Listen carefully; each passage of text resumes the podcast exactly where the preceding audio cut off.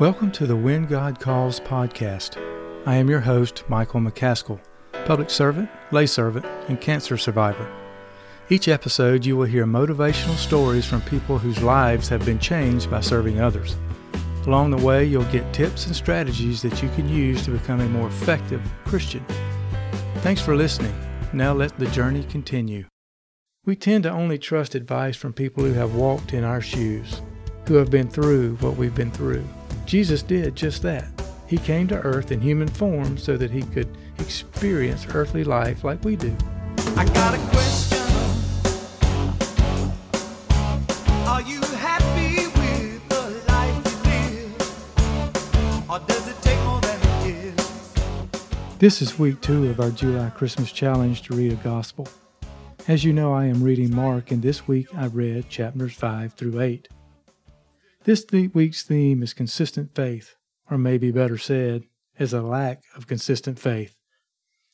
In these chapters, Jesus proves he can provide for our needs and heal our sicknesses. He feeds the 5,000 by beginning with five loaves of bread and two fish.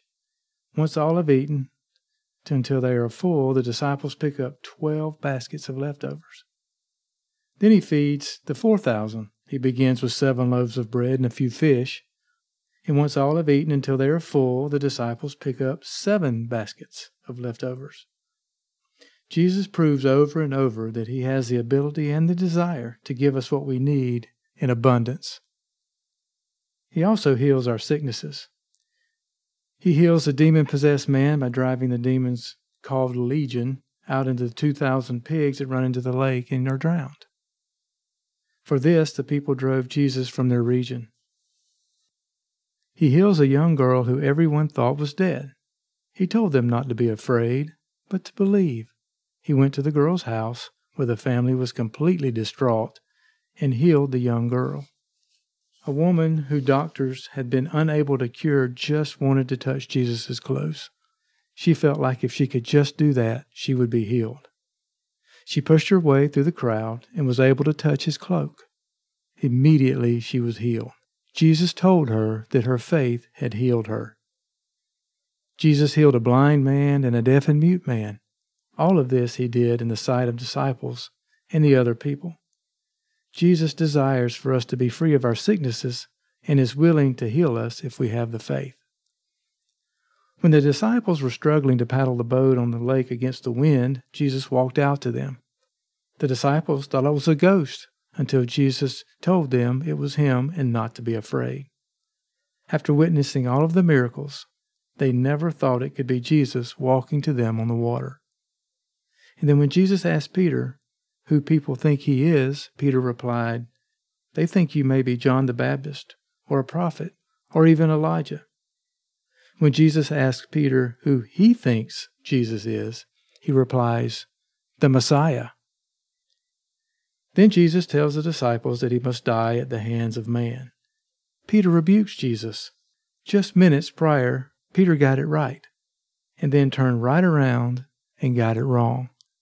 He knew Jesus was the Messiah, but didn't have the faith to believe that Jesus was speaking the truth and that what he was doing would ultimately save his soul. As I read these passages again, I put myself in the place of many of these people. Would I have the faith of the sick woman who believed all she needed to do was touch his garments to be healed? Would I believe like the father whose daughter he believed was already dead? I don't know. I've convinced myself I would believe, but without being in that place, I don't know. We tend to only trust advice from people who have walked in our shoes, who have been through what we've been through. Jesus did just that. He came to earth in human form so that he could experience earthly life like we do. He experienced pain, suffering, great highs, and terrible lows. All the while, everything he did was for us.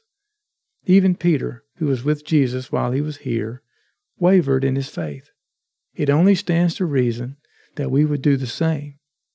But that doesn't mean that we don't strive to have a consistent faith in Jesus Christ. The faith that when we are hurting, to know that all we have to do is ask for His help, and He will be there with open arms, providing for our needs. As we go into the next week, strive to strengthen your faith by reading the words of the Gospels and living the life Jesus is teaching us to live. Through our week, we will grow in faith, we will grow in trust, and we will grow as Christians.